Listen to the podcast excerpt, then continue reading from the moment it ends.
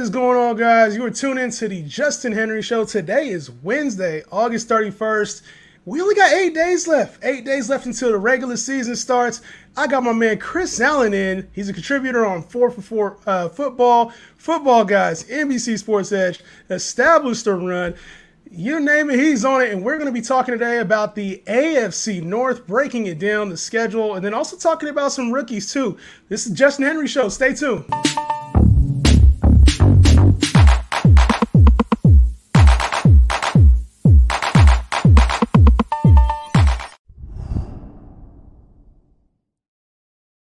You're watching the Justin Henry Show on YouTube, Twitch, and Twitter. Make sure you follow on all social media platforms. Chris, my man, good to have you on. Appreciate you coming in. How are you doing today? I'm doing all right, man. Like we were talking beforehand, it's just like getting into the swing of like the regular season start. I mean, we're just like you were saying, we're just a week away, and it already feels like I'm trying to mentally prepare myself for the grind, you know? Because yeah. it's like every day we're just gonna have like new pieces of information tossed at us, like uh, d- roster decisions we're gonna have to make, like all that stuff. So I'm just like trying to prepare myself like for these next what four or five months of just complete chaos. But I'm looking forward to it as we do every year, man. Yeah, it's it's what we want, right? It's what we ask for. When we come into this industry, we know that it's the hectic time of year right now. The season's getting ready to start. For fantasy purposes, everybody's had their takes, and so we're all going to be mm. right or wrong after week one. Yeah. For real, for real football, it's like there's a lot of pressure. Every team is Super Bowl ready, except for the few down there. Yeah. But every team has Super Bowl aspirations right now. So we're here to talk about it, man. And you mentioned right now there's a lot of things going on. Preseason just ended. There's been some cuts, some signings. So let's talk about some breaking news. This segment's called This Just In. Now, there were some signings, but I got to talk about a trade that just happened within the last hour or two. Uh, Jalen Reagor is headed to Minnesota. We saw him get picked in the first round and just kind of have a flame out there in Philly. He still, you know, it's tough to, to call it. Like, he still seems like a talented player. Maybe just couldn't catch on, so to speak, in Philly. Now mm-hmm. headed to Minnesota in a role in the offense that seems to be pretty nice. You think he has an opportunity there? Oh, 100%. Because if you just look at the wide receiver group that's in Minnesota right now. I mean, headlined by Justin Jefferson, absolutely, like one of the best receivers in the game at this point. Back to back years with like 1,400 plus yard seasons, like under his belt already. And he's just now in his third season. But you've got Adam Thielen. Adam Thielen's what, 29? 30 yeah, years old. He's like, getting up there now. There in age at this point. and of course, like behind him is at the third wide receiver spot is KJ Osborn, who people are pretty excited about. But folks like Bisi Johnson, he just tore his ACL. What was it last weekend or the weekend before? Yeah. So they really don't have any depth behind them. So the Eagles like making this move to send him over to Minnesota makes a ton of sense because Minnesota needs that type of depth. They need that type of ability because Jalen Reagor, like when he was on the field, like he was more of a of a deep threat. Like coming out of college, that's what we saw him as being contested catch, like deep threat. And this was, and he was placed on a team where they really kind of miscast him, to be quite honest. Yep. Because if you look at like where they tried to place him at, like being their primary X receiver, that was never going to be Reagor's game. So now, if he has the ability to play off of guys like Justin Jefferson, guys like Adam Thielen, and just be, let's say, uh, a deep slot, or maybe even just playing like the X role, like on the outside, that would allow Justin Jefferson to play the Z. I mean, that absolutely fits into what Minnesota wants to do and what Reagor can do. So I like the signing for sure. Yeah, absolutely. I, and I think it was a great landing place for him. It seems like he can take a lot of pressure off himself now. Obviously, in Philly, he had that first round draft pick uh, stamped on his name, so he had to always live up to that. He goes to the Vikings, although there's the, the funny thing going around about the Justin Jefferson and Jalen Reagor draft mm-hmm. day thing. Yeah. I don't want to get into that because I really think he has an opportunity here to play that Van Jefferson type role in Kevin O'Connell's offense. I really can see him emerging through that role. So it might take him a minute to, to rise up the depth chart, but for me, I was glad to see him go to Minnesota because I feel like there's a redemption story there. It's not maybe not first round draft pick status redemption story, but enough for Jalen Reagor to, to, you know stick onto an NFL roster. I'd love to see that. Mm-hmm. Uh, next, we had a couple signings today. Uh, after cut day, saw some cuts happen. Uh, one of them was Tyler Johnson, uh, obviously from the Tampa Bay Buccaneers. It was, was, a big shock for a lot of people, even mm-hmm. though that's a loaded receiver room. Headed to the Texans with an opportunity there. Uh, how do you feel about the fit? I, I, do like the fit, honestly. Now, I think that at this point, we're all expecting Nico Collins to be essentially like their big slot. So, and I, I, have like no problems with that at all. But this is another team that could really need some depth at wide receiver because we're thinking about Brandin Cooks up at the top, like for the Texans. Yep. He's not getting any younger. We just talked about Nico Collins now in his what second, third season. So like they need they need growth, they need development. This is a team that's trying to at least break it all down at each skill position, right? Because everybody's all excited about Dameon Pierce, like with the release of Marlon Mack. So it's like this team needs to get younger. And with Tyler Johnson coming over from the Bucs, we saw him throughout the preseason playing essentially the Chris Godwin role. Like that guy, like in the slot, that was capable of like not necessarily always winning contested catches, but at least converting some of those third downs and at least being somewhat trustworthy for Tom Brady. Now he didn't have the same trust level as guys like Scotty Miller, but he was at right. least capable of producing like when he needed to for the most part. So and this is what the Texans need at this point. So while he might not be a guy that I'm going to be actively targeting even in redraft or in dynasty, not for this season, but let's see how things look and in 2023 when that roster starts to take a bit more shape, give the Texans maybe one more year, you know, then then I might start to look at him in, in either format. Upside is the name of the game. So Dynasty, yeah, if you want to take a flyer on him, maybe. I'm not interested at all in redraft. Something would have to happen drastically this season for him to play a factor later on. Mm-hmm. Um, but but in Dynasty, if you got a deeper league, deeper bench, I ain't mad at you because. Yeah.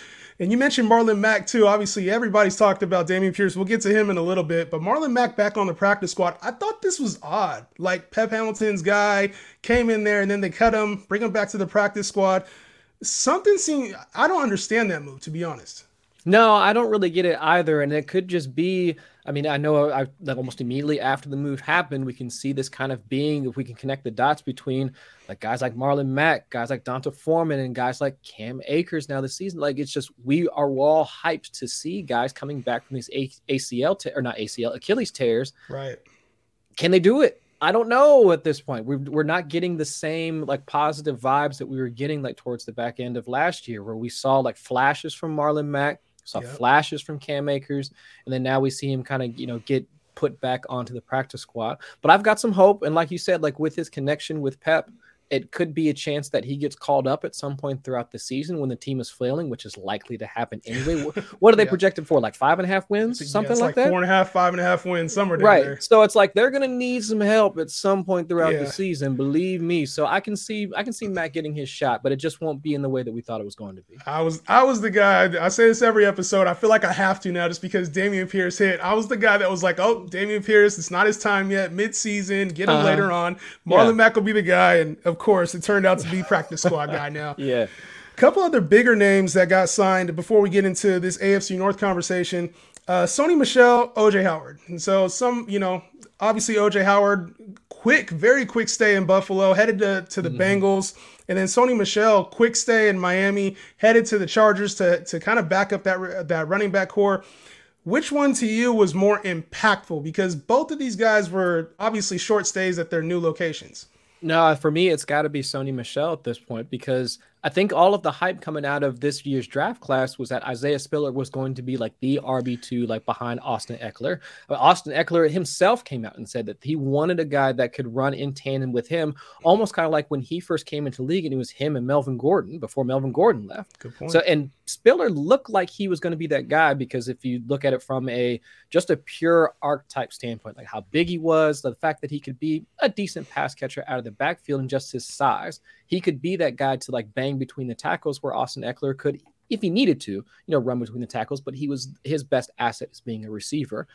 But with, we've just seen Spiller just be uh, inefficient to say the least so yeah. far throughout most of the offseason and preseason. I've got my doubts as to his long term viability. So for me, Sony Michel automatically inserts himself into an ambiguous backfield that we know at least is useful I mean, Justin Jackson last season, when we saw Austin Ekeler go down, he was very useful from a fantasy standpoint. Might not have been the most efficient guy on the field, but hey, we don't care about efficiency when it comes oh, to running back. Just score, baby. Just score. And Sony Michel can do the same thing if he's given a shot. So if I had to place my bet between him and OJ Howard in terms of who would be the more fantasy relevant, it's got to be Sony Michel in that high power Chargers offense for sure. I'm with you there. And we saw Joshua Kelly have a strong preseason too, and it just gives him a little bit more competition, a little bit more depth because last year towards the end of the season, Ekeler was getting a little banged up, and so they have brought in the help. They brought in some battering rams there for him, and Sony Michel did well for himself in uh, in LA last year with the Rams. So to mm-hmm. me, I feel like this is a good opportunity for him to get back on track, avoid the crowded backfield that is Miami, and step into a really nice potential role there for the Chargers. And I'm not really feeling the OJ Howard move I don't know yeah. what happened to him, man. I, I thought for sure he would have a place in, in the NFL, and it seems like he's getting bounced around right now. Yeah, that's what it looks like, which is kind of sad considering coming out of college, he was one of those like just athletic freaks at the tight end position. I mean, I would, I remember hearing, I mean, there's tons of comparisons to, I mean, if I'm remembering correctly, I mean, just like any of the like athletic tight ends, like yeah, Jimmy old, Graham's of the world. Jimmy Graham, yeah, exactly. So it's like seeing him not being able to catch on with the, with the Bucs, and I get it because of injuries and whatnot. I understand, and especially once that they brought in Tom Brady, it was like you need guys that you can rely on day in and day out because it's turbo time with Tom Brady because we've only got him for so many years. We're trying to get to the Super Bowl, can't have any questions about who's going to be catching the ball. So I get it. I thought that he was going to catch on in Buffalo, to be quite honest. I mean, behind Dawson Knox, I thought it was at least a decent fit for him. So I don't know how Cincinnati is going to use him, to be quite honest it looks like they need more of like blocking tight ends, which is why I thought yeah. the acquisition of Devin Asiasi was a bit more intriguing, like than OJ Howard. But we'll see. I mean, he, he is a deep threat, and Cincinnati needs players that can create explosives on offense. So I get it, but it's just at this point in the offseason, I mean, we're talking August 31st. I mean, yeah. season starts in like what 10 days. I, I don't know how how quickly he can catch on and if it will actually be useful from a fantasy standpoint. Yeah, I mean that's a hell of a point there. Where you got to learn a whole new offense now. You played with Brady, you played with Josh Allen, and now you go to Joe Burrow, and you got to right. learn a new quarterback mm-hmm. too. So right, know, yeah, good points there. Well, that does it for the breaking news segment. Speaking of the Bengals and Joe Burrow, let's talk about this AFC North. This section is called Straight Up, where we talk about betting. Straight Up is presented by Pikkit. You can download it, track all your bets for free you get $3 or $100. If you sign up, no matter what, just track your bets there. Free promo. There you go. Hey, and I'm rough on on these little, you know, the promos. I'm rough on it, man. It's only been a month on the show. So I'm trying to get it all dialed in, man. but let's talk a- AFC North. And so obviously there's, you know, the Bengals won this division last year. We mm-hmm. saw the Ravens kind of flame out. Lamar got hurt. What are your thoughts overall in this division? Because it feels like there's two competitors, and then we got two that are probably going to be bringing up the rear just because of the whole situation with their quarterbacks. Yeah, and I think that's the best way to put it at this point because you can look at each offense and how it's kind of constructed and just look at the quarterback rankings right there. I mean, Lamar and Joe Burrow I mean, top, not just top in this division, probably at least have contention for being one of the guys, like in terms of the entire AFC. I mean, if you talk about any of the quarterbacks you want to draft in fantasy, pretty much all the guys are in the AFC at this point, from starting at the top with like Patrick Mahomes and Josh Allen. Like, even if you want to drop all the way down to guys like Russell Wilson, who's being drafted like QB8, QB9. But both Lamar and Joe Burrow are firmly in that conversation. But then the other two, I mean, if you want to talk about the nasty man, Deshaun Watson, okay, fine, but that's not till 2023 that we have to worry about Deshaun Watson. But then, of course, you got Kenny Pickett and Mitch Trubisky, like over and like, so it's like the ranks almost set themselves like by the quarterbacks, right? But right. I think the biggest question is for both of the top two franchises in the AFC North. For the Ravens, it's can everybody stay healthy because that team is fragile. I mean, Lamar Jackson himself. Yes. I mean, he spent how many weeks like being out because of either getting sick from COVID he was uh, injured with that ankle injury that yep. kept him out for quite a few weeks as well. So it's can he stay healthy? But it's also can the rest of the team stay healthy? I mean, this is a team that's now going to be featuring Rashod Bateman at wide receiver, and then who else? Right? Who's yeah. who's their wide receiver two? who's their wide receiver three? Like yeah. we know who their other like their other top pass catcher is going to be, but it's Mark Andrews. So it's like if there's any sort of injury to the, the skill positions right now, they're going to find themselves right back in the same spot that they were in 2021, which is something of a concern. I like the offensive line and everything. I, I like the fact that the, most of their defense is coming back. But on offense, unless it's going to be Lamar Jackson's show again, like it was back in 2019, 2020 when he bust out on the scene, again, I've, I've got questions about like if that's going to be the case because it just it's again it seems really fragile. Well, he's asking for the bag, so they're definitely going to be leaning on him a lot this year. And like you mentioned, there's just not a lot of depth on this team. We've seen J.K. Dobbins is struggling to get back on the field, so they're signing mm-hmm. Kenyon Drake here in a rush. And we're, we're talking about Devin Duvernay and James Proche like being the guys. Yeah. So anything were to happen to, to Bateman, which we saw last year, it would be a struggle. But let's get into some of these these games and let's talk actually about the Ravens schedule because they have um, you know obviously they're they're the favorites right now. Their win total is set at 10 and a half. So what we could do is just kind of go over the schedule and see what it's looking like and predict the games out. I'm trying to pull it up right now. I have it. Boom here it is. And let me get this a little more dialed in for us. Because that's kind of far out. I can't really see that.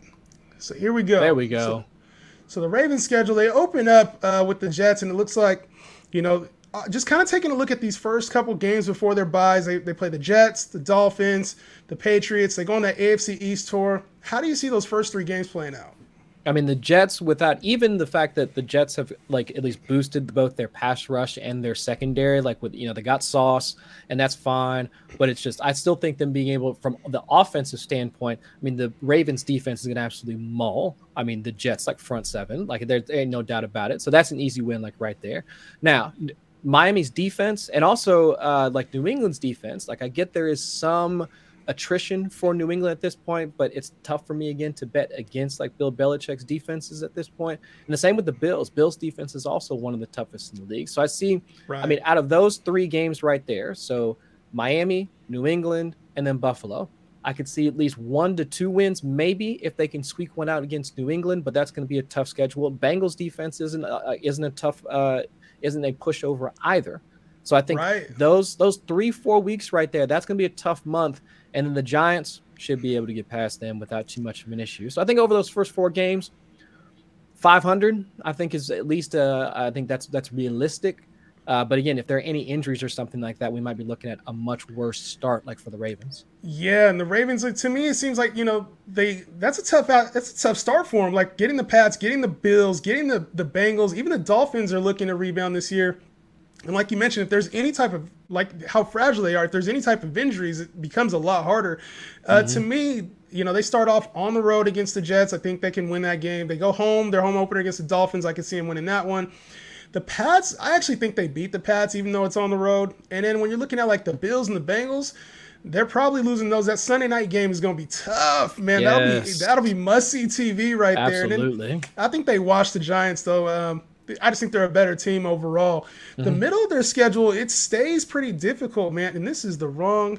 Oh no, this is the right one. So the middle of their schedule stays pretty tough. I saw that that Ravens logo kind of threw me off there. yeah. And um, so they go the Browns, the Bucs, and then the Saints. Both of those are road games in prime time, playing Thursday night football and Monday night football. And then the mm-hmm. Panthers and the Jaguars coming off of the bye. Right. So I think with those, I mean, yeah, that's going to be some tough matchups with the the Bucs. I mean, sure they might be able to the Ravens defense might be able to put some pressure on the Buccaneers, let's say injured offensive line. So I think that might at least be their saving grace for that matchup, but we know it's going to be like like you were saying, like must see TV. Yeah. Saints even though they just lost like CJG like to the Eagles just uh like what was that that signing that yesterday. trade was just yesterday. Yeah. So it's, but I still think that their defense is still like pretty stout. So that might be another tough matchup for them. Then coming out, I mean, against Carolina, I get that they're coming back healthy. What Jaycee Horn like coming back like this season. Uh, so I think it's possible for them to buy that. And of course, Jacksonville. I'm hopeful for Jacksonville turning the ship around without Urban Meyer, but still, I mean, it's yes. very difficult for them to see like a complete 180 in year one, like after the fact. So yeah, I think again another brutal stretch for them, like just even coming like coming into the bye and also coming out of the bye. It just seems like a tough schedule. It is. And I think those two road games in prime time are going to be tough for a Ravens team, but then I can see them winning some of those other ones. Those two at home against the Browns and the Panthers, even those might be tougher than they look, like those are still going to be tough games. I give them the win there. And then even going on the road against Doug Pederson led Jacksonville team, I can still see the Ravens pulling that one off. So I think they go probably about two and three or three and two, excuse me, in that stretch. Yeah. Um, and I, I would say that that's a fair a fair assessment for them. And then we come back to the end of the schedule and we see those division games. They're kind of uh, towards the end of the schedule. The Broncos, Steelers, and then Browns, Falcons, Steelers, and then Bengals. Chris, what's your thought on those games, man? So I think for the like to round things out, I mean Pittsburgh. I mean seeing like those two divisional matchups, especially once we get in that. I mean that's fantasy playoffs time, right? Yeah. So that's gonna be that's gonna be a little tough. I mean their defense has traditionally been like one of the tougher ones. I mean T.J. Watt like up in the front. I mean they've been like high in terms of like uh, pressure rate and being able to create pressures against the quarterback. And traditionally, I mean we saw that uh, Lamar has struggled against that, especially yep. that Miami game like last year, like where he wound up turning the ball over multiple times. So I can see them actually being like a tougher matchup, but we'll see from an offensive standpoint if the Ravens defense can get a couple of turnovers, which against Mitchell Trubisky or Kenny Pickett, it's completely likely. But Seems that like game, they split those. Like yeah, they split those games. I could definitely see them splitting those, but of course Atlanta's the one to the one to really target. Atlanta last year now, this is using a four for four metric adjusted fantasy points allowed. They had they allowed one of the highest averages of uh, fantasy points allowed, like to the quarterback position at 19.7. So, if there's any game that I would feel just like absolutely great about Lamar smashing, it has to be against Atlanta. Yeah, yeah, I'm with you there. I, I, feel like at least that game, they'll probably split those Steeler games. Yeah. And then and I feel like even the Bengals and, and Browns, that'll probably be a split there. I could see them going three and three in this stretch. That's a tough, man. The, the Ravens have a tougher schedule than it looks on paper because those division games are always tough no matter if the team is good or not. Right. Like whether it's Jacoby Brissett starting early on, whether it's, uh, you know, uh, Kenny Pickett starting later on in the in the year, it doesn't matter. We already know those division games are super tough. Even the Bengals down there, that might be for the division right there. It actually, it, like, absolutely could be at that point. It looks like if they already have like the time like TBD, they're probably waiting to see if they can flex yeah. that to something where a few more folks can get some eyes on it, and they don't want it at like you know the boring one o'clock slot. So there, I mean, the NFL has already kind of hedged their bet that that's exactly what's going to happen in Week 18. So I'm with you there. All right, so if you had to put a number on it, it looked like you were kind of heading towards like six wins when we got to that Jaguar slate. You think they win about three games there? It sounded like almost yeah. 50-50 type. Absolutely, yeah. So their line was sitting at 10 and a half. 10 and a half wins. I had them at 10 and you had them mm. at around 9. Yeah. I, Are you feeling the under on this a little bit? I am feeling the under on this to be quite honest. I know that with uh, having an aggressive minded coach in John Harbaugh, uh, they do try and play at least as uh, as aggressive as possible as a team in terms of like fourth down, fourth down conversions, even fourth down like play rate. But at the same time, it's again, it's just I, I have questions about this offense. Like if we're already having questions about like J.K. Dobbins in that running game, I get that they're bringing in Kenyon Drake, but it's like again, it's it's Kenyon Drake at this point in his career, so it's like can't get too excited about that. Right. So it's like I do have some questions about that offense as a whole. So I feel like nine wins is that's I think that's I think that's realistic, right? I feel like 10, just with this division, it's tough. And I think everybody's looking at the Browns potentially struggling, especially early on. And then the Steelers, um, obviously, are in a kind of a rebuild mode with Trubisky and potentially Kenny Pickett at some point. But those games are, I, we just can't count those teams out of any of these AFC North games. So I got the under in that one. I don't feel too confident, but I got the under. Right. Lamar can prove us wrong, and I'll be fine with that, to be quite honest. Yes. If they mm. won 13 games on the strength of Lamar, I would not be surprised at all. Mm-hmm. All right, well, let's move on to the Super Bowl, the losers, Super Bowl yeah. losing Cincinnati Bengals. Um, and their schedule to me is is just as tough, man. It, it feels like the AFC. I've, I've done the AFC East already, and these AFC matchups are going to be like incredible because there's so many. Like you mentioned, there's a lot of quarterback talent just in the AFC, let alone team talent. So let's talk about it, man. How are you feeling about the Bengals this year?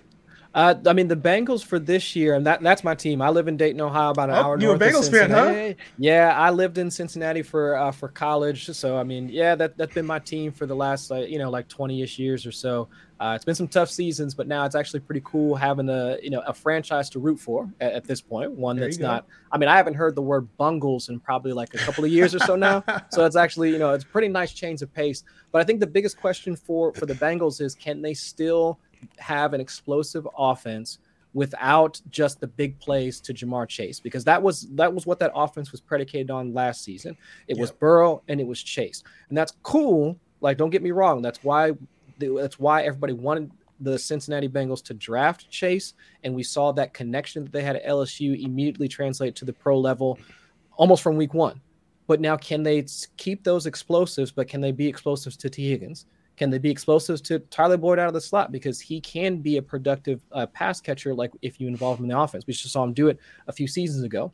Right. I mean, Joe Burrow last year he led the league in touchdowns on throws of 20 air yards or more, with like 13, if I remember correctly. That's that's almost expected to regress. But yeah. can the offense still be efficient afterwards? And I think that they can.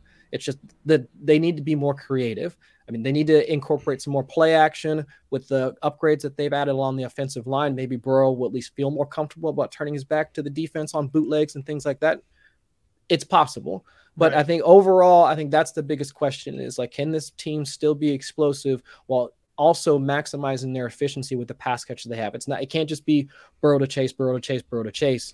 I mean, let's let's start to use some more of those pass catchers and like even Joe Mixon, like out of the backfield too. Like, hey, I'm hoping to see that as well. Yeah, and it felt like you know they came in a little underrated last year, a little off the map, and then they got a little swagger to them towards the middle of the year. That why not us talk started, and they caught fire towards the end of the year, beating the Ravens team, beating them down in fantasy playoffs. Joe Burrow had two mega games. Yep, we saw Tee Higgins have mega games. J- Ja'Marr Chase went off, and so the team caught fire at the right time on their way to the Super Bowl. And to me um, this has the feeling, just, and I don't mean to break it to you as a Bengal fan. I'm sorry. I'm sorry. It has the feeling of almost a letdown season, you know. And, and there's a bunch of young guys on this team, and mm-hmm. there might be some growing pains. But let's take a look at the schedule to make sure that that matches up to what I'm saying. Okay. So the first couple weeks, we got Steelers, Dallas, Jets, Dolphins. How are you feeling about those first four games? Uh, I would say they could squeak out two to three wins, like just uh, just out of there. I mean, their defense uh, going up against because we've seen the Bengals secondary be able to, for the most part, keep teams opposing like passing games in check. I mean, even the Super Bowl, I mean, that was against, I mean, one of the better offensive lines in the league with one of the better sets of pass catchers, although, like, you know, Odell went down like at the half. But right. they've been able to, their secondary, with which also got some help with, they bring in Dax Hill at safety, who can also play some nickel as well. So I'm not as afraid of, let's say, dynamic passing offenses like with what we're expecting from Miami, with having Tyreek, Waddle, I mean, having those types of playmakers like on the offense, I think they can possibly keep them in check. And their pass rush with Trey Hendrickson, uh, like is also pretty solid as well. And Miami's offensive line isn't that great, even though they added Terron Armstead. So I think they could squeak that one out. Jets, sure. Pittsburgh, yeah. that'll be that'll be a tough game, but I think they can get through that one. The biggest concern would then be Dallas's defense. I mean, from Micah Parsons, uh, I mean Diggs. I mean, just I think there that might be the biggest uh, the biggest hurdle for them. I think three wins is possible out of that first uh, the first four weeks. Yeah, I'd like to I'd like to give them three, but I feel like they would lose one of the two. That the either the Dallas game, uh, or the Jets game on the road, those back-to-back road games, I don't see them losing to the Jets at all.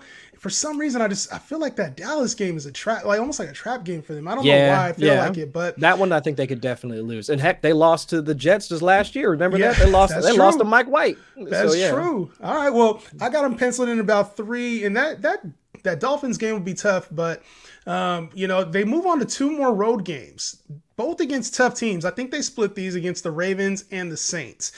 What do you feel? You feel like they they're strong enough to go and, and win both of those games, or you feel like a split, or maybe kind of a letdown stretch there? Uh, that might be a letdown stretch, to be quite honest. And both of those, like on the road, I mean, my my projection, like going into this, was that especially this year, without the injuries and all that, this is going to be at this point. So that'll be what in week five against the healthy Ravens team at M&T Stadium. Yeah, I think they wind up. I think they take an L like on, on that one. And the yeah. same with the Saints. I mean, it's entirely possible they go into the Superdome. I know it's going to be Burrow Chase, like back in New Orleans again. You know, all the hype or whatever. Them, you know, going back to Louisiana. Yeah. yeah, but you know, but it's still that could be another letdown game as well. I think that might. I want to give them the edge against the Saints, uh, just yeah. because we don't know what that offense is going to look like with Jameis under center. But uh, I would say between those two, they at best they'll split.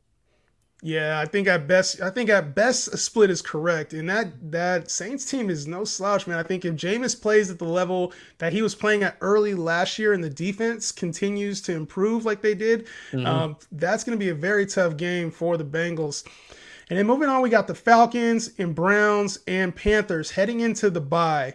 Those look like three winnable games, in my opinion. Yeah, absolutely. I mean, we already talked about Atlanta. Browns, I mean, their defense is still coming along. Their pass rush is still solid. But if we don't have really any concerns about their offense, like really making any sort of, you know, they're not they're not really much of a threat at this point. Right. They'll have at least, you know, the first like, you know, six or seven weeks to at least try and gel as a team. We'll see what Jacoby Brissett and you know, who is it? I mean, David Bell, Amari Cooper, Donovan Peoples Jones. Again, it's not really something that I'm concerned about from an offensive standpoint. So if I had to pit Joe Burrow against Jacoby Brissett, you got to give the edge to Joe Burrow. So I think they can get that one out. And the same thing for the Panthers. I don't care about it. The, again, uh, the Panthers' offensive line is still a concern for them. And if Yeah. the Bengals pass rush is still what it was last season, they still should be able to get home to Baker, who if you knock him off his spot, like he's erratic as everybody else. So I'm, I'm I think I give them three wins there. Yeah, I think the Bengals definitely know Baker well enough to make him uh, a little flustered. So Oh yeah.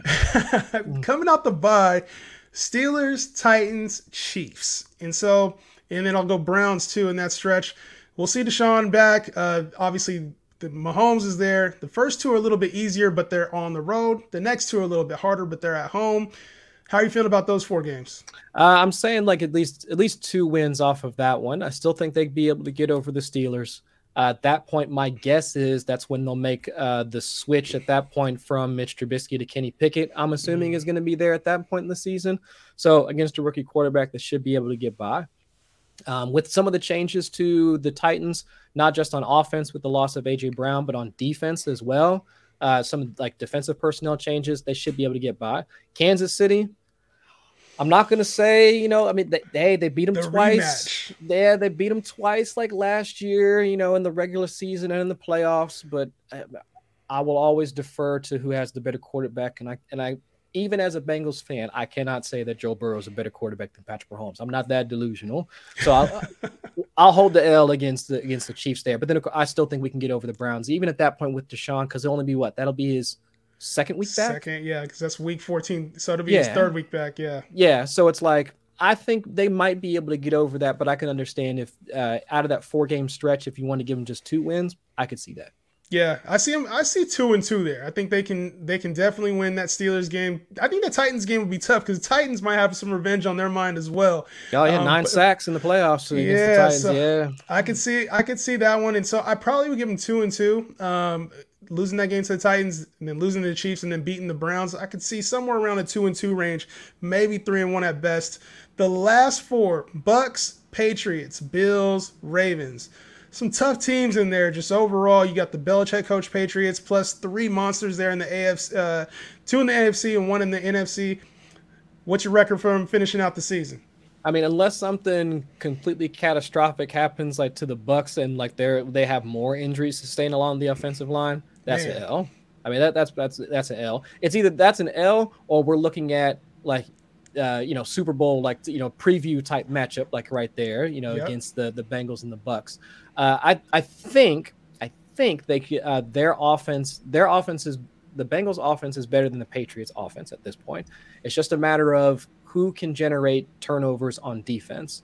I have some hopes that the Bengals defense can get one over on Bill Belichick at this point. So I'll give them the win, but I can understand any pushback there. Bills, that's an L. I- Yeah. at, at Bills, that, uh, That's that's a, that's a, that's an L. That's an L right there. I'm not even gonna I'm not even gonna like you know get into the analysis on that one. But if I gave but if I uh, but if I gave a win to Baltimore earlier in the season, I think the Bengals get one back on the back end. Yeah, I can see that being a tough stretch for him. I would give him one in three. I think that if, if Tom Brady and the Bucs are firing all, all cylinders in his last quote unquote last year, Mm-hmm. uh, I think the Bills and I think the Ravens. The Ravens at home though, you're right. But if that's for the division, I'm going like you said, better quarterback. That's I'm fair. actually going with Lamar at the end. So I got him three and one, or three. Uh, sorry, one and three, rounding out the season. Okay. So looks like you had him around nine wins, and I got them around nine wins as well, just in different ways. Mm-hmm. Their, their total set at nine and a half. How are you feeling about that? I think that's fair. I mean, in the and like what like we were talking, there are a couple of games where it's like it could go either way. Just kind of comes down to who comes in, you know, who can generate turnovers, who comes in the healthiest, Yeah. right? Because if it's against that Baltimore team and they suffer any injuries along the offensive line or something like that, it could just be another sequence of events like we saw in 2021. So I think nine is realistic.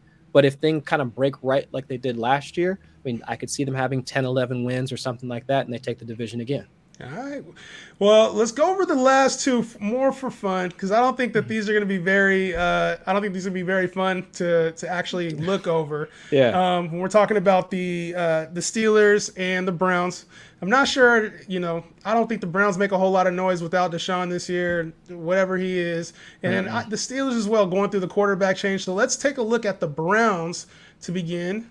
Oh, the Browns! I got to switch it up. See if we can go here. Did that work? That did not No. work. Let's try it one more time. get the right screen in here, man. hey, navigating the show isn't as easy as it's, it looks, it's man. tough hosting, man. Like yeah, I, am in the preferred chair. I've, I've been on that side, man.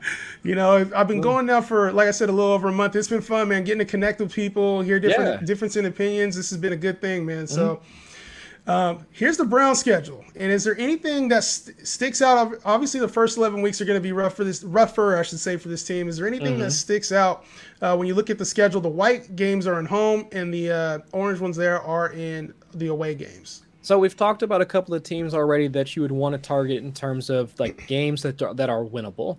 Panthers in week one, winnable. Falcons in was that week four, winnable. Yep. Week two against the Jets, winnable. Steelers, winnable. Uh, let's see. Even looking even far down the line, I see Texans there in week 13. I mean, that's the Deshaun Watson that's return, return game. Yep. Yep. Winnable. I see Commanders in week 17. Winnable. So it's like even right there, just off the rip, just looking at the teams that they're going to face, I see seven wins, six or you know, five, six, seven wins, like somewhere in there, just based off of those teams that they're playing against. Now, I don't think that like we were talking earlier about you would give the benefit of the doubt to the better quarterback, like whether it was Lamar, whether it was Burrow or whomever. The the Browns don't have that. Yeah. So even in some of these matchups where it looks like they could win, so it's like, let's say if they were to play against shoot against the like uh, against the Bengals when they have to play against the Bengals in Week 14, Deshaun might be back, but do you give him like it, it's second week back? He's only had yeah, a few might not weeks be to all prepare. the way back. He might not be all the way back. So do you give them the benefit of the doubt in that game? It's like I don't know. So it's like in a couple of those games where we want to at least give the benefit of the doubt to the uh, the better quarterback. I don't know if they'll have that at that point. So it's yeah. like maybe five, six wins is about like all that I see out of this entire schedule, to be quite honest. Yeah, look at some of those gimme wins, you know, and I look at him and I'm thinking, even early on in the season, Jacoby's going to will him to a couple that they shouldn't. He's probably going to sure. lose a couple that they should win. And they're going to lean a lot on the run game and the defense, which is still stout in my opinion. Um, mm-hmm. But when we get to the back end of that schedule, I think this team is going to have a little bit of a conflict because when Deshaun comes back in after not playing for 11 games, it's not going to be all roses. It's not going to be all sweet. There's going to be some growing pains there for this for that team and learning each other. New quarterback to me, this feels like a six to seven win schedule. It doesn't. I'm, yes. I'm kind of on board there with you. It doesn't feel like this team. Uh, their win total right now sitting at eight and a half. I don't think they get anywhere near that.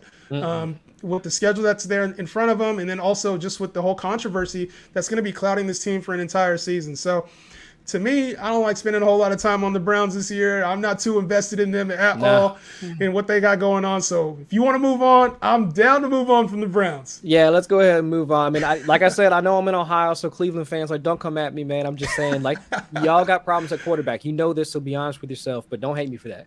Hey, we had to talk. It was obligatory. I think I butchered that word, but to talk about them, we had to. You know what yes. I'm saying? So got to do it. You got to do let's, it. Let's move on to the last team, and that's the Steelers. And I think this is it's not exciting, but it'll be a little bit more fun, in, in my opinion.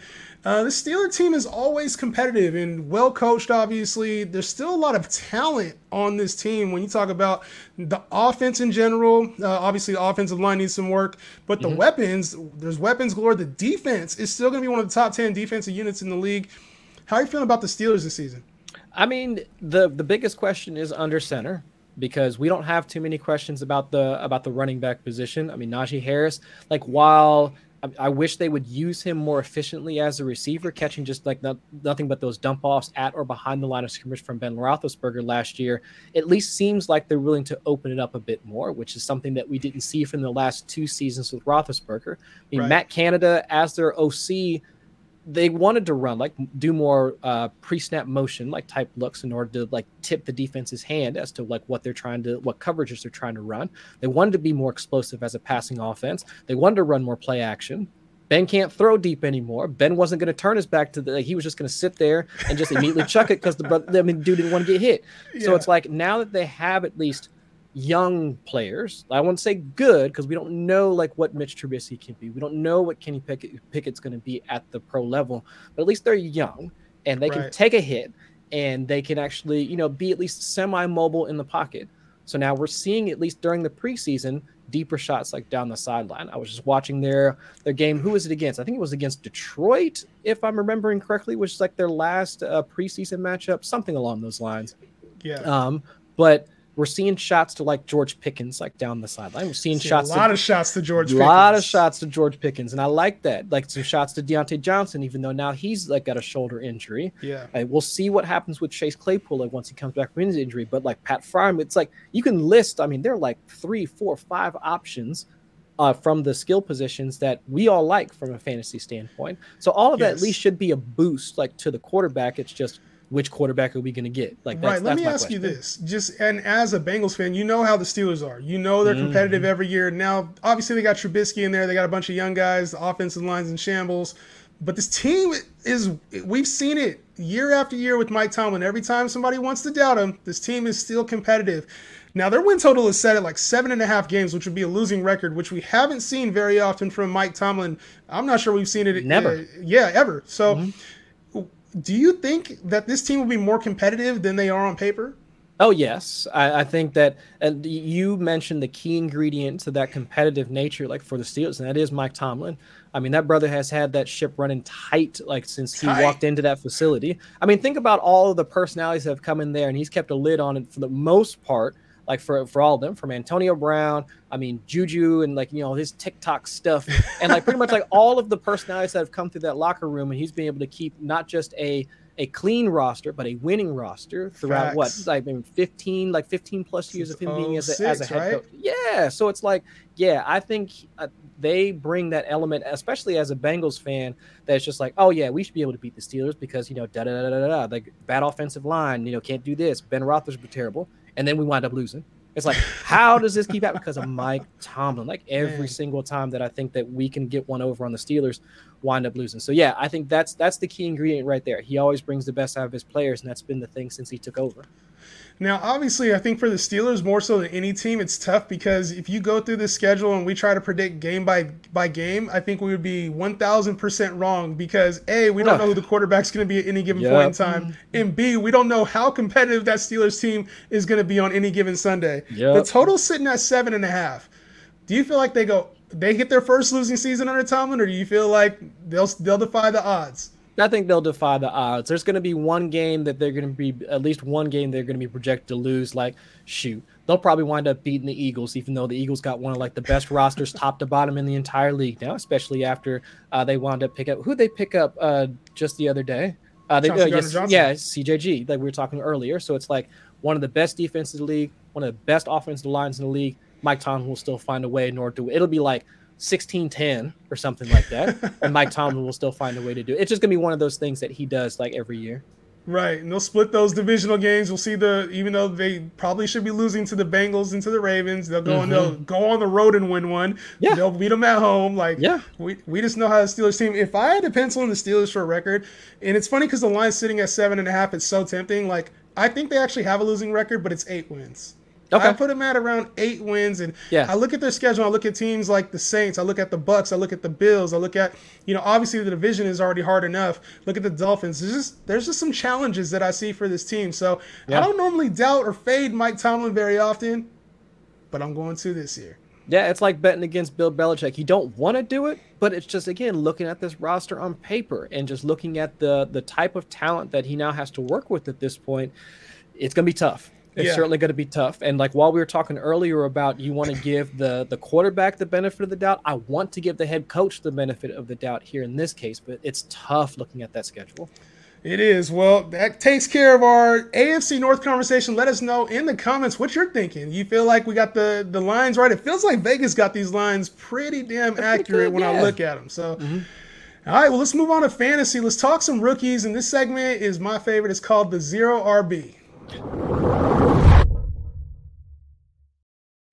Chris, you didn't like the name the Zero RB? No, I like that because it just anytime somebody says Zero RB, especially on Twitter, I mean, you scroll through the timeline and you see people talking about Zero RB. There's always some sort of debate or discussion like about Zero RB and like should you do it, should you not do it, which players you should target, and all this other stuff. So it always cracks me up like hearing that because it's always sparks like some sort of controversy online. It's funny because that's uh, kind of why I've embodied that is that we talk so harshly about fantasy football and it's like my player is right and your player is wrong and they have right. no chance and they're going to be an all-star And they're like, zero RB doesn't work. You have to draft two running backs. And to me, yes, it just embodies all of that. So when people talk to me a lot of times, I embrace the zero RB strategy, but I'm like, mm-hmm. any strategy can work. It all depends yes. on your players at the end of the day. So you mm-hmm. got to draft talent, you got to avoid injury, and you got to get a little lucky with who you're playing every week. So that's what this segment's about, man. Let's talk about these rookies. So obviously, this rookie class it wasn't as exciting as it's been in years past. And I know everybody's looking ahead to that 2023 class when it comes to fantasy purposes.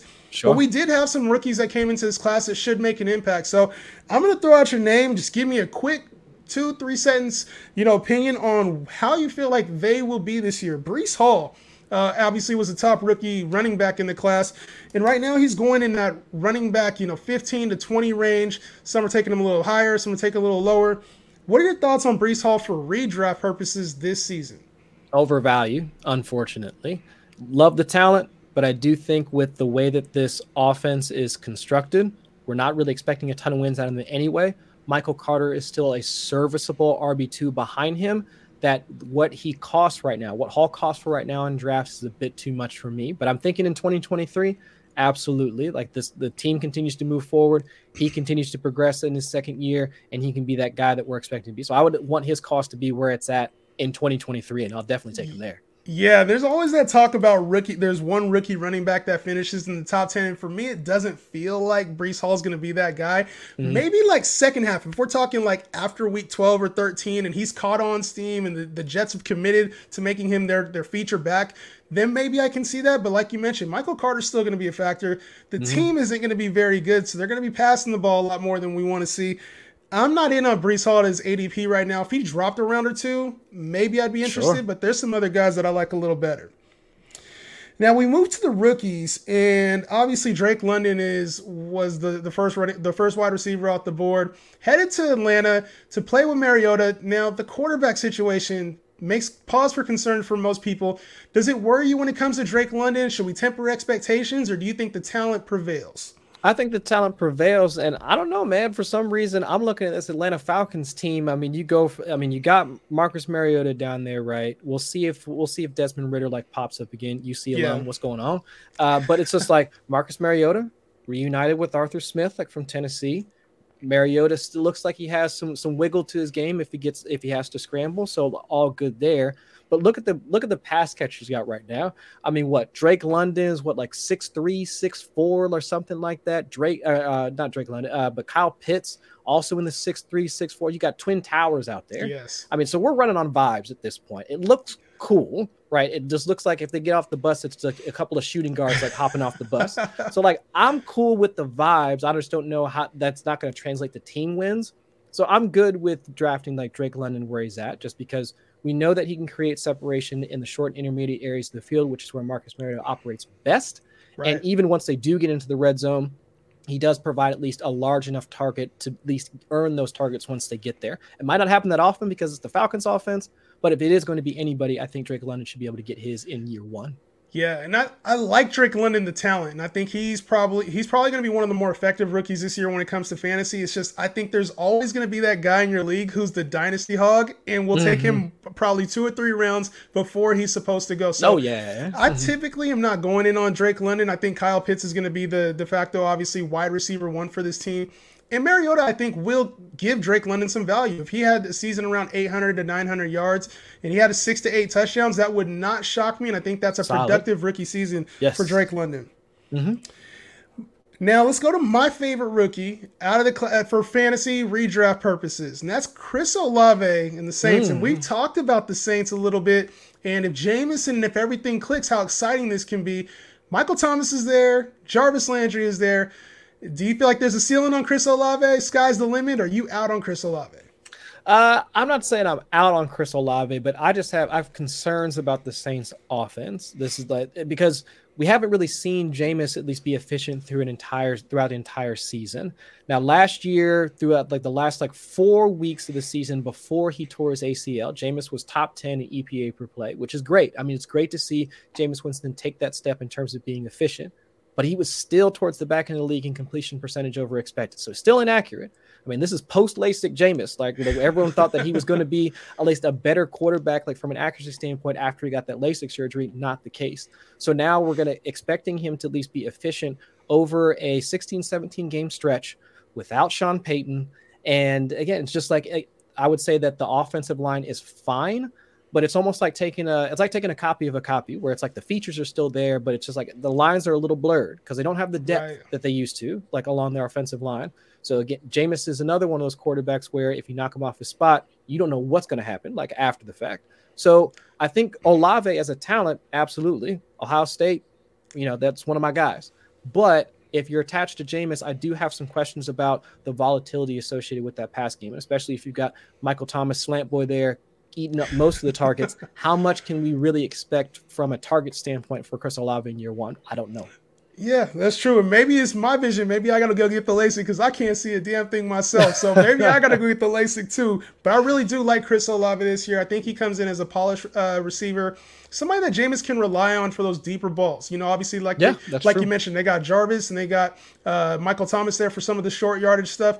To me, I feel like Jameis has always been a guy that's that's loved the deep ball. So mm-hmm. coming in, I think he's ready to, to to come in and actually be an impact. Mm-hmm. Now, from someone we disagree on to somebody that everybody in the world agrees on now, and that George Pickens is going to be a future Hall of Famer, the next Randy Moss. This year's Ja'Marr Chase, 15,000 yard receiver this year. Yeah. How are you feeling about George Pickens, man? Because we talked about the Steelers team. There's going to be some growing pains from the offense. The line isn't very good. You think George Pickens can make a fantasy impact this season? The, the impact that people are talking about? Yeah, oh yeah, because we're already starting to see it in the preseason, and it just like it bugs me to no end that the Steelers can continue to hit on these wide receivers in like you know the second, third, fourth round, like without it. Just like you know the Bengals have to wait for like a generational talent in Ja'Marr Chase. Of course, we got Tee Higgins just a you know yeah, a couple of years nice. ago, and that and that's fine. He's nice, but I'm just saying like how do they consistently get value out of this position? But no, he already has the established connection like with Mitch Trubisky, and we're at least assuming Trubisky's going to be their dude for the first half of the season. And now with Diontae Johnson nursing whatever injury, whether it's the AC joint sprain or something along those lines, immediately after uh, Diontae went down, we saw George Pickens elevated essentially to that wide receiver one spot where he's being moved all over the field, being targeted at each level of the field as well. So it's just, and he was able to at least be productive, like on those targets. He didn't wind up catching right. a touchdown. I think that went to Steven Sims, if I remember correctly, in the preseason game. But if he can still at least create separation, be a good blocker, like for their running game, because we know that's going to be a huge part of their offense. George Pickens can definitely be uh, fantasy uh, fantasy relevant for this season, especially where he's going right now in draft. His ADP starting to creep up but yes. I would still I would still bite on that cost at this point. So when you say fantasy relevant, you know that could be wide receiver five, wide receiver three, wide receiver one. In your terms of fantasy relevance, obviously he's going in the, the 120 range. I would say probably wide receiver 40 to 45 ish. So that puts him in the wide receiver five tier. Do you think he makes that next level? That, that I've always kind of compared George Pickens' rise to like Martavis Bryant's rise. It feels mm. eerily similar mm-hmm. to what they were able to do. Do you feel like that's the type of impact he has, or he can reach a level beyond that?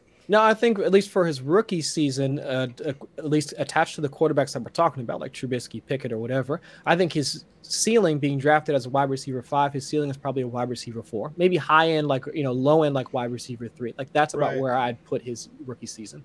Okay, bet. So I, I, like Pickens, and yeah, that's to me. It feels like he's going in the right spot, and I think there's a lot of people that want more for him, and he's showing us so much more. The potential is there. He's a guy that if if he became a wide receiver too, it wouldn't shock any of us. Mm-hmm. But to me, I feel like you're right on there. Like low end wide receiver three with upside is probably the max I see his value for this season. Right. And then the last receiver I want to talk about before I give you a couple little quick hitters, Treylon Burks. How are you feeling about him? I'm, I'm kind of out on Treylon Burks this year.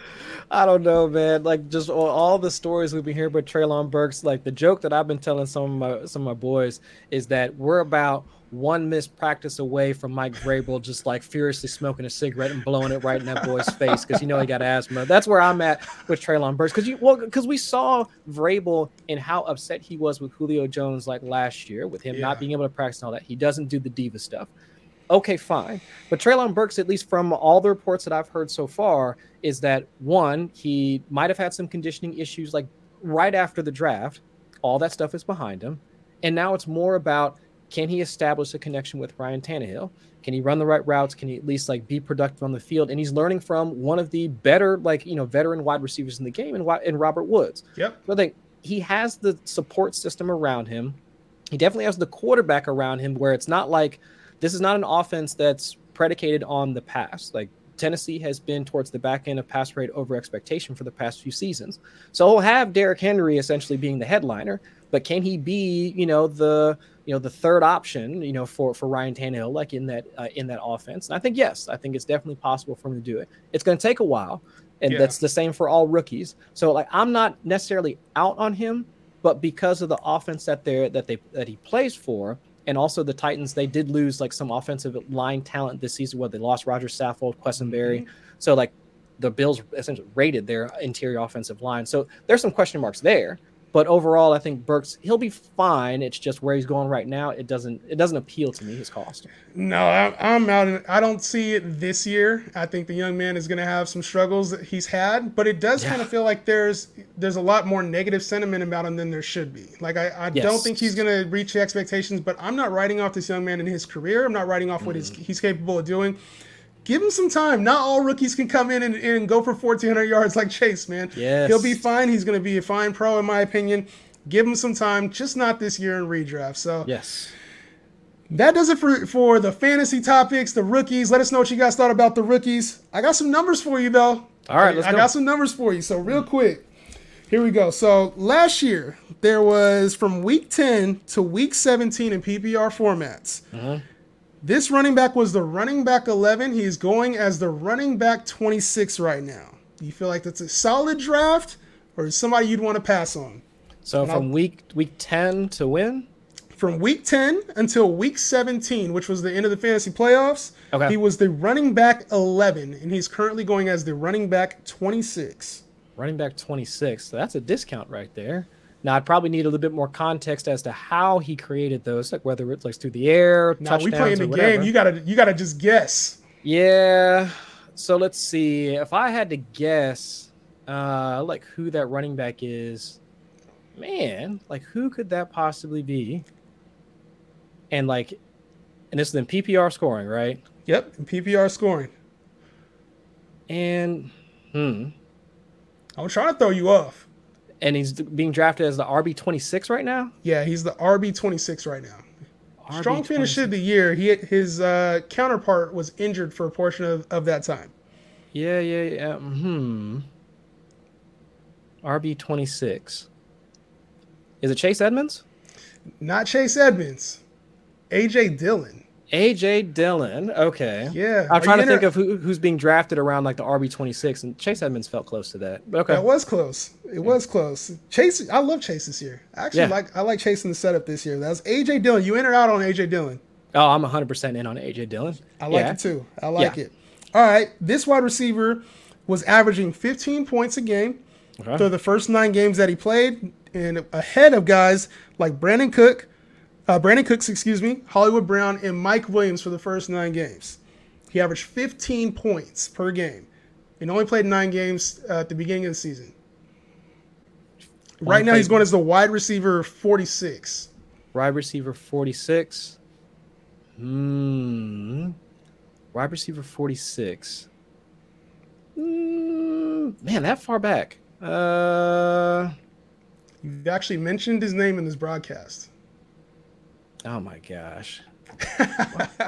now that's gonna bother me. Uh, did he miss any games? He missed. Uh, yeah, he only played nine games last year. He missed the rest season. of the season. Missed the rest of the season, and I already mentioned him. Wide receiver forty six. He said he's one of the one of the better receivers in the game. Uh, Robert Woods. Boom! You got it, Robert Woods. You in on Robert Woods this year at his value? Yes, yeah, I do think that with the way that the Tennessee Titans like might operate this year, it won't be as explosive because they don't have AJ Brown, but the target should be there. I mean, if we're thinking that he needs to beat out a rookie in Treylon Burks, who might take half the season or three quarters of the season to come on, and Nick Westbrook-Ikhine, yeah, I'll take Robert Woods. Yeah, I think I think he'll have a solid season too. All right, well, hmm. do a little curveballs, have a yeah, little fun. that, that, that, one, that, was tough. That was tough. You know, I appreciate you coming on, man. Chris Allen, man, you smart dude. You very smart dude, ah, man. You know man. your shit. So I appreciate you coming on, sharing your knowledge. Let people know where they can find you, my man. Yeah, you can find me on Twitter at Chris Allen FFWX, and like Justin was saying, you know, I write, I, I, get the opportunity to contribute to a number of different websites. But if you got any questions, you know, come hit my DMs or whatever. I'm, I'm online as much as I can be. Appreciate you, Chris. Well, that does it for this episode. Make sure you tune in every Monday through Friday, 3 o'clock p.m. Pacific time. And then also on Saturday, I'm dropping a mailbag episode. So if you got questions, let me know. This is Justin Henry Show.